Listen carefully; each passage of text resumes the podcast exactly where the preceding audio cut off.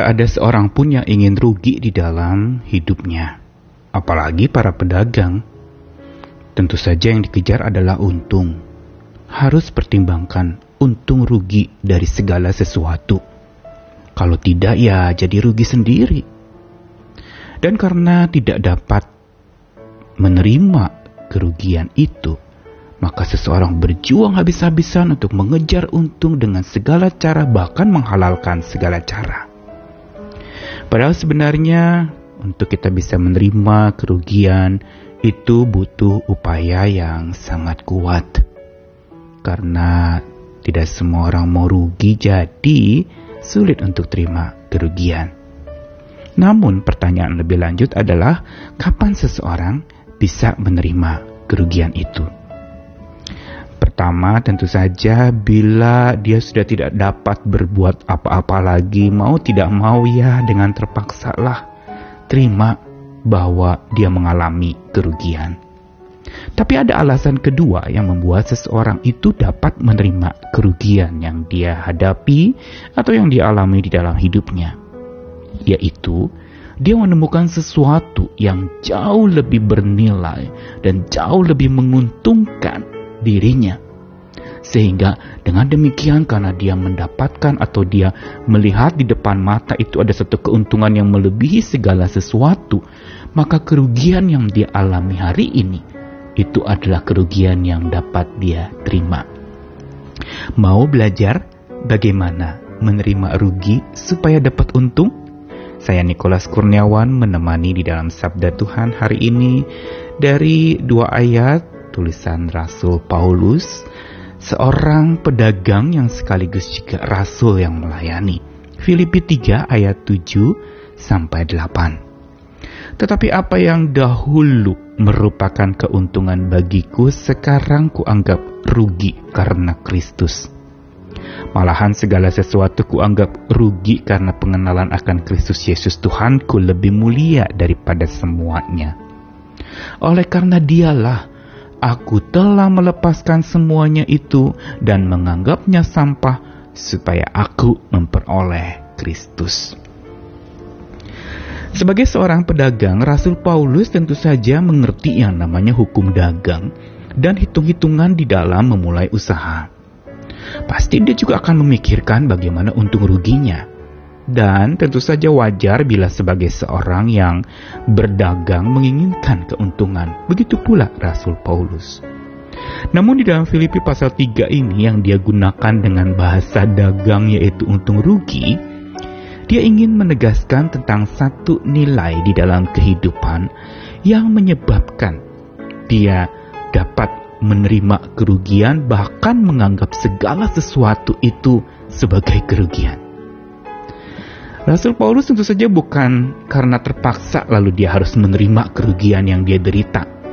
Tetapi justru Rasul Paulus malah menemukan sesuatu yang jauh lebih bernilai dari segala keuntungan materi yang dia idam-idamkan di dalam berdagang atau segala keuntungan di dalam kehidupannya yang dia kejar begitu rupa itu semua menjadi tidak berarti lagi dan dia anggap segalanya itu rugi. Karena dia menemukan satu nilai yang berbeda. Di sinilah letak perubahan hidup seorang percaya. Yaitu orang yang imannya diubahkan menjadi pengikut Tuhan yang setia. Maka dia akan mempunyai perspektif dan cara pandang terhadap kehidupannya dengan cara yang berbeda. Dan perspektif iman inilah yang menyebabkan Rasul Paulus tentu saja mengalami perubahan di dalam menilai segala sesuatu.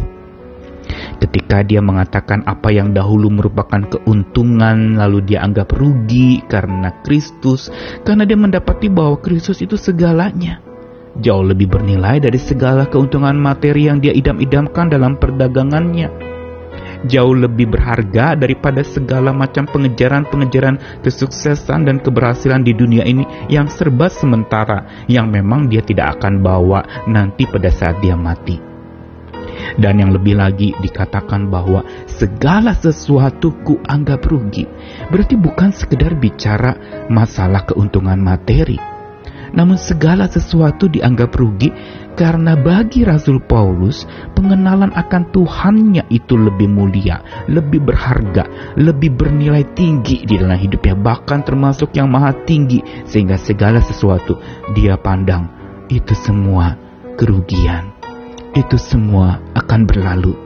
Itu semua akan habis. Tapi ini satu yang aku kenal yaitu Tuhanku kekal. Dia tidak pernah akan. Selalu ada dan bahkan dia membawaku kepada sebuah kekekalan dan sebuah kekayaan rohani yang melebihi segala kekayaan jasmani yang diterimanya selama hidup di dunia ini. Dan karena itu, Paulus juga punya komitmen. Dia rela melepaskan segala sesuatu dalam hidupnya dan menganggap sampah supaya dia beroleh Tuhan sebagai keuntungan yang paling utama di dalam hidupnya. Dari apa yang Rasul Paulus katakan di sini kita belajar tentang satu nilai bahwa orang bisa ikhlas menerima kerugian di dalam hidupnya karena dia telah menemukan ada sesuatu yang jauh lebih bernilai, jauh lebih berharga, dan jauh lebih abadi dan kekal itu. Yang begitu menguntungkan hidupnya dan untungnya pun untung yang kekal. Lebih dari segala yang dia dapatkan selama di dunia ini.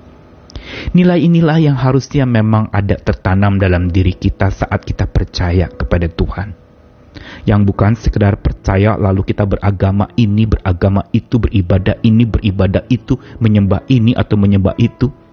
Tapi sebuah nilai di mana memandang sesuatu untung rugi itu bukan bicara materi atau apa yang dia dapatkan atau apa yang dia lepaskan, tetapi lebih dari itu, siapa yang mendapatkan dia, siapa yang tidak pernah melepaskan dia, itulah yang berharga. Itu yang dimiliki oleh orang percaya, yaitu bahwa kita mungkin bisa mengalami kerugian di dunia ini, tapi keuntungan bersama dengan Tuhan itu selama-lamanya.